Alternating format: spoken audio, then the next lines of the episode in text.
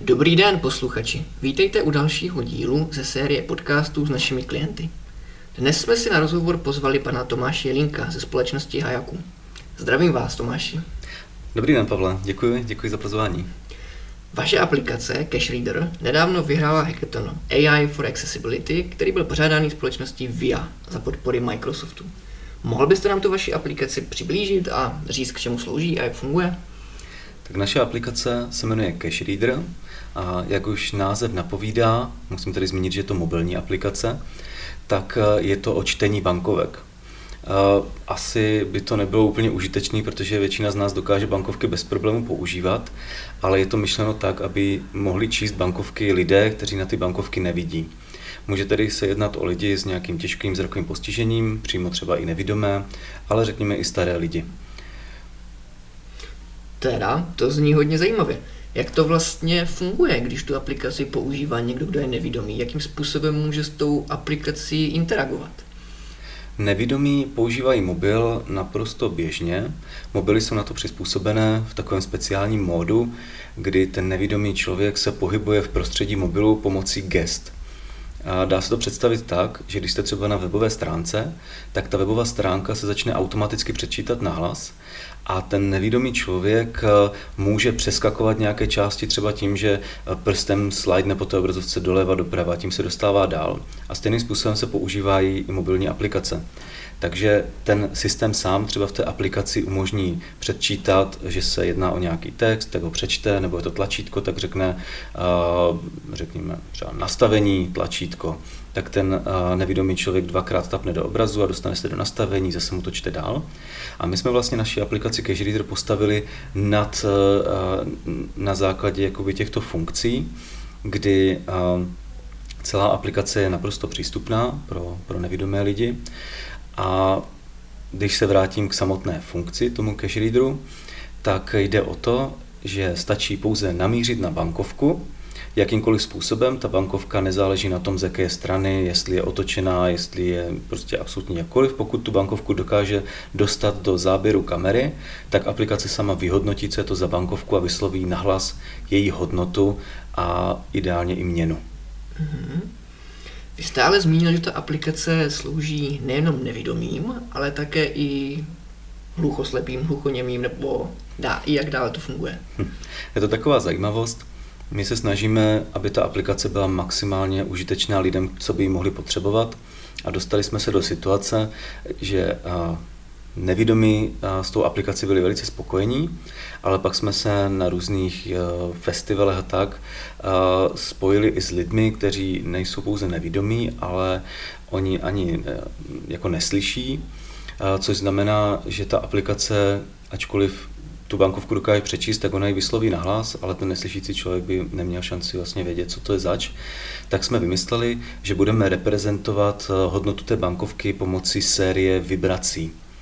Takže se to dá představit třeba na českých bankovkách, že když namíří tento člověk na stovku, tak to zavibruje jednou, dvoustovku dvakrát, pětistovku třikrát a tak dál. A stejný princip je u všech eh, ostatních bankovek světa. Jak jste vlastně s tímhle s tím nápadem přišli? Co vás inspirovalo, nebo, nebo kde byl ten první vstup pro to, abyste začali vyvíjet aplikaci pro nevidomé?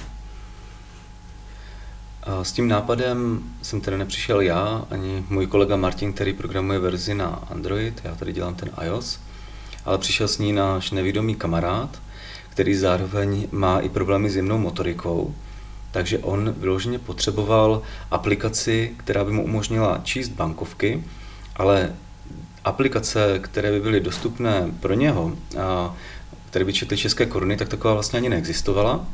A existovaly nějaké zahraniční aplikace, ale ty fungovaly na principu, že bylo nutné tu bankovku správně umístit do nějakého výřezu a vlastně ono to jako udělat, udělat fotku. Což je takový princip, který pro člověka, který nevidí, je dost, dost komplikovaný. Tak my jsme si říkali, že naším cílem bude mu to umožnit, tu práci s těma bankovkama, a stylem, že bude stačit jakýmkoliv způsobem namířit na tu bankovku, až budeme ten obraz zpracovat průběžně, což řekněme před pár lety jakoby na mobilu nebylo možné, ale dnes už jsou ty mobily tak strašně výkonný, že opravdu dokážeme zpracovat skoro každý snímek, který do, toho, do té kamery přijde. Takže ta aplikace vlastně vznikla kvůli vašemu příteli kamarádovi, který neměl možnost, nebo nebylo pro něj žádným, způsob, žádným praktickým způsobem možné rozeznávat různé druhy bankovek. Ale předtím, než jste tu aplikaci vyvinuli, dívali jste se třeba, jestli už neexistuje nějaké podobné řešení, jestli vás konkurence nepředběhla, anebo jste byli úplně první? Je pravda, že když s tím přišel, že by se mu hrozně hodila čtečka bankovek, tak první, co mě napadlo, je, že mu ji pomůžu najít na internetu, že 100% takový řešení už bude existovat. Takže jsem si dělal nějakou takovou rešerši, díval jsem se, jaké aplikace existují a zjistil jsem, že existuje v podstatě jenom něco málo na eura a dolary a ještě ty aplikace vypadaly, že vlastně ani moc neudržují, takže ani nebyly jako moc dobře jako použitelný. Já jsem si říkal, že to byl takový pěkný jakoby projekt na víkendy, tak, jsem, tak jsme se s, s kolegou teda na tom domluvili, že se do toho pustíme. A je to teda asi dva roky zpátky řekněme skoro půl nebo tři čtvrtě roku jsme vůbec zladili tu technologickou stránku, aby nám to fungovalo hezky. Když jsme s tím pak šli ven, tak jsme tam měli pouze české koruny. Říkali jsme, že prostě skvělý, funguje to na ty české koruny, lidi tady budou rádi, protože neexistuje žádná alternativa. Ale pak nám vlastně se začali ozývat lidi z okolních zemí, kteří třeba do České republiky jezdí a kteří nám říkali, že to je úplně perfektní ta aplikace a že u nich eh, buď není nic, anebo když tam něco je, takže se to špatně používá. A tak jsme to začali rozšiřovat na další a další měny. Mm-hmm. A kdybychom se teda bavili o dnešku, kolik různých měn podporujete? Zrovna teď eh, jsme na nějakých 92 měnách, takže historicky tak, protože v některých zemích se třeba řekněme jedna měna se může používat v více zemích, tak jak to máme tady u nás v eurech, tak si děláme takovou naši jakoby mapku, kterou si, kterou si vybarvujeme. A mě osobně, když se dívám na ten svět, tak přijde, že už tak možná tři čtvrtiny světa máme pokryto. A teď teda se soustředíme na to, abychom pokryli tu zbývající čtvrtinu. A takže bankovky, které nám chybí, tak jsou zejména z různých třeba afrických zemích nebo některé jako azijský. Takže už je to docela těžké se k těm bankovkám dostat. Chápu, chápu.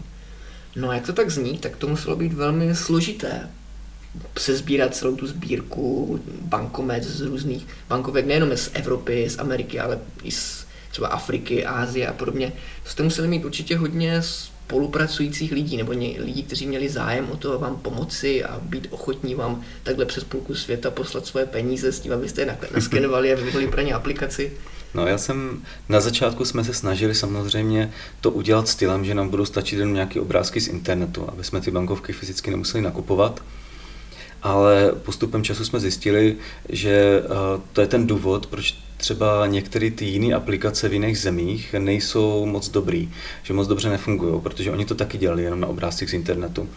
A tak jsme to začali eh, vlastně dělat jinak jo, a řekli jsme si, že každou bankovku, kterou do té aplikace přidáme, tak opravdu fyzicky budeme mít tady u nás prostě v kanceláři a na každé té bankovce uděláme, ono se to dělá způsobem, že se dělá spoustu fotek, pro zajímavost je to v podstatě 10 000 fotek na jednu bankovku. Ta bankovka se vyfotí ze všech možných úhlů, různých vzdáleností, za různého osvětlení.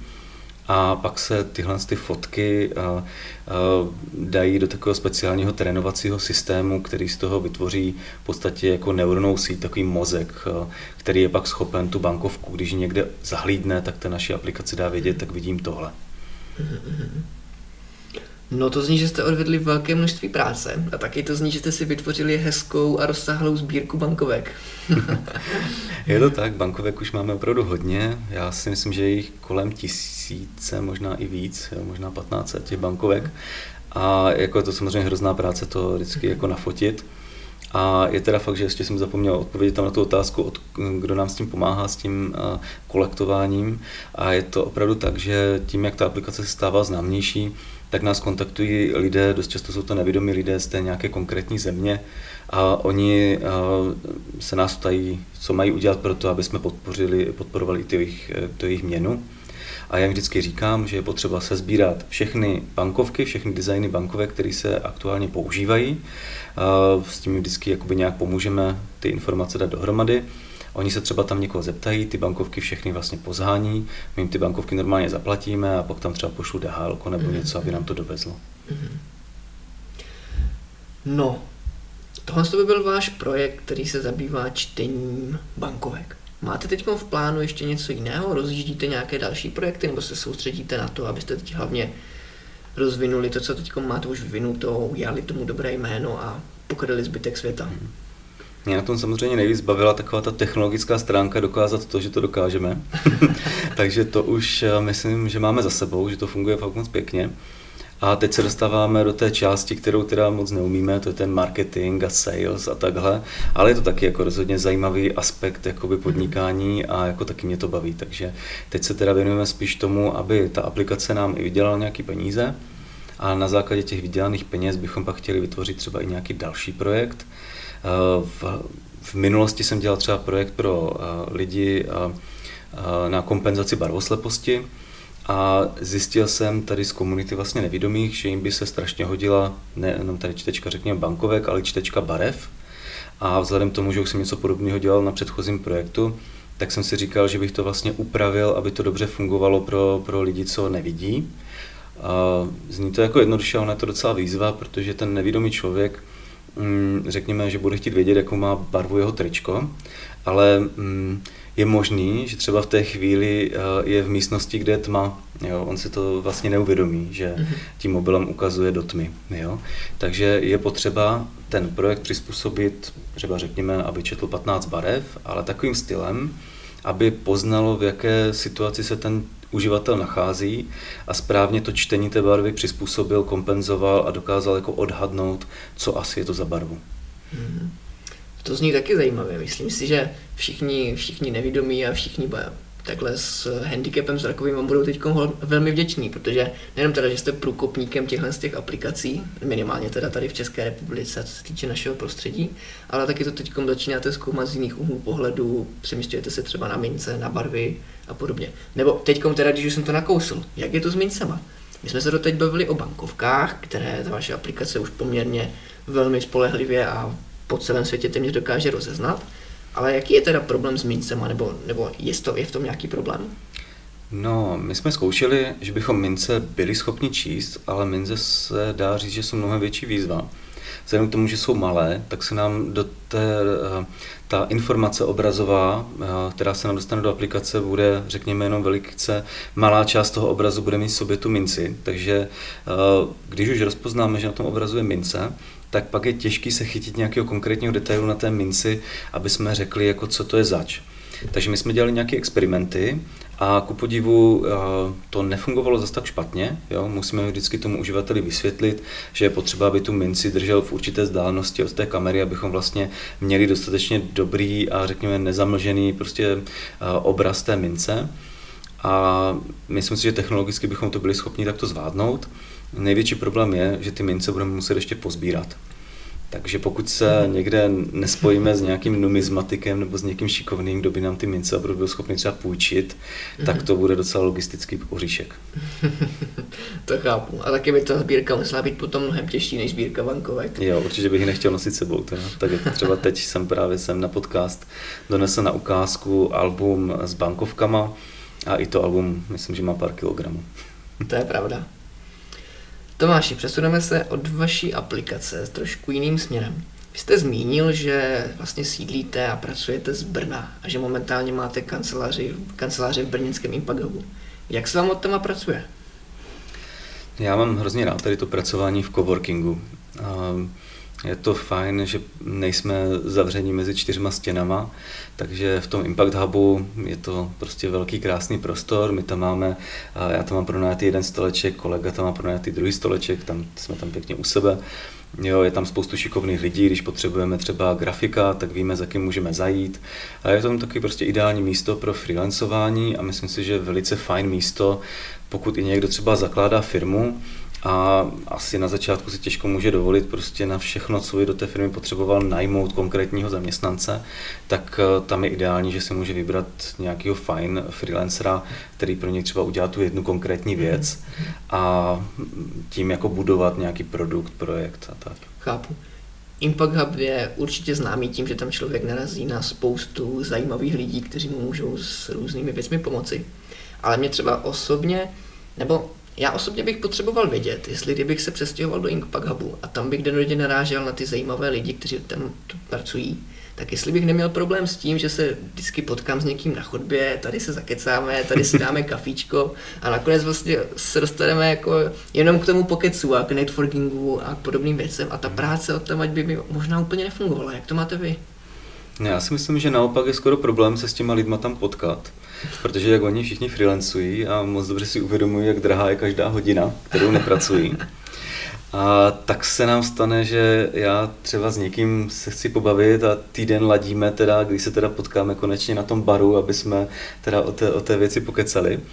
A myslím si, že ten problém, samozřejmě to nějaké jako morálce, jako, ale opravdu jako ten freelancing tomu moc nenahrává, že bych mm-hmm. přes den měl spoustu času někde, někde kecat s lidmi na kafe. Chápu, chápu. Po právní stránce vám s vaším projektem, s licenčními smlouvami a i s jinými pr- problémy pomáhala advokátní kancelář Sedláková Legal. Jak se vám s nimi spolupracovalo? My jsme na Sedláková Legal narazili zrovna teda v Impact Hubu, protože tam měli takovou pěknou sérii přednášek, která byla pro začínající firmy, ještě navíc to bylo jako zdarma, takže spousta lidí se tam přišlo prostě poslechnout, mohli se tam ptát na různé věci. A myslím si, že to byl projekt, který jako opravdu si tam jako všichni jako cení, že to je fajn. A my uh, vlastně naši aplikaci prodáváme koncovým uživatelům přes řekněme App Store, Google Play a tak. Takže jsme řekněme nepotřebovali až tak moc jako řešit smlouvy. A v jedné chvíli se nám stala situace, že si to řešení od nás chtěl uh, pořídit uh, pořídit francouzská firma, aby zaintegrovala do svých specializovaných telefonů. A jako mysleli si, že jsme prostě nějaká velká firma, která jim okamžitě pošle prostě papíry zpátky a, a jakoby domluvíme nějaký kontrakt, to bude hotovo. No a my jsme se samozřejmě snažili tvářit, že to tak je pravda, jo? tak jsme si i hned vzpomněli tak nějak na vás. Napsali jsme, že potřebujeme během, během pár dnů udělat licenční smlouvu, která byla docela komplikovaná, protože byl to software, bylo tam potřeba opravdu jakoby vychytat, jak to funguje s našimi licencema, co můžou, co nemůžou a tak. A mysleli jsme si, že to bude hrozný problém a vlastně jsme byli milé překvapení, že jsme dostali smlouvu asi během jednoho týdne eh, v perfektní jako angličtině a myslím si, že jako byli jsme s tím extrémně spokojení. No a poslední otázka na závěr. Máte nějakou radu, kterou byste chtěla třeba předat svým kolegům nebo nadcházejícím kolegům, kteří by s vámi někdy chtěli spolupracovat? Je třeba něco, co se vám nepovedlo a co byste doporučil ostatním, aby ve svých začátcích udělali jinak? Hmm.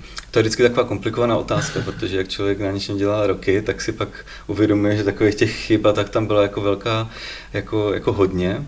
Ale já si myslím, že je dobrý se obklopit lidmi, kteří vám pomůžou tu chybu buď vyřešit, nebo ji třeba předcházet. Takže mně se právě hrozně osvědčilo v tom, eh, v tom podnikání, eh, řekněme, co, čemu jako hodně rozumím, tak to dělám sám, čemu moc nerozumím, tak se vždycky snažím najít někoho, kdo, kdo je na to prostě profík, jo, ideálně v té freelancerské komunitě, abych se s ním byl schopný jednoduše sejít. A na všechno se ho vyptám, případně mu to dám jako zakázku a myslím si, že takhle to může pěkně fungovat a můžou prostě vznikat i třeba komplikované projekty, které by potřebovaly obrovský, obrovskou hromadu chytrých hlav dát dohromady, tak takhle vlastně jste schopni to vyrobit i s relativně skoro, skoro nulovým budgetem nebo s, s malými penězma.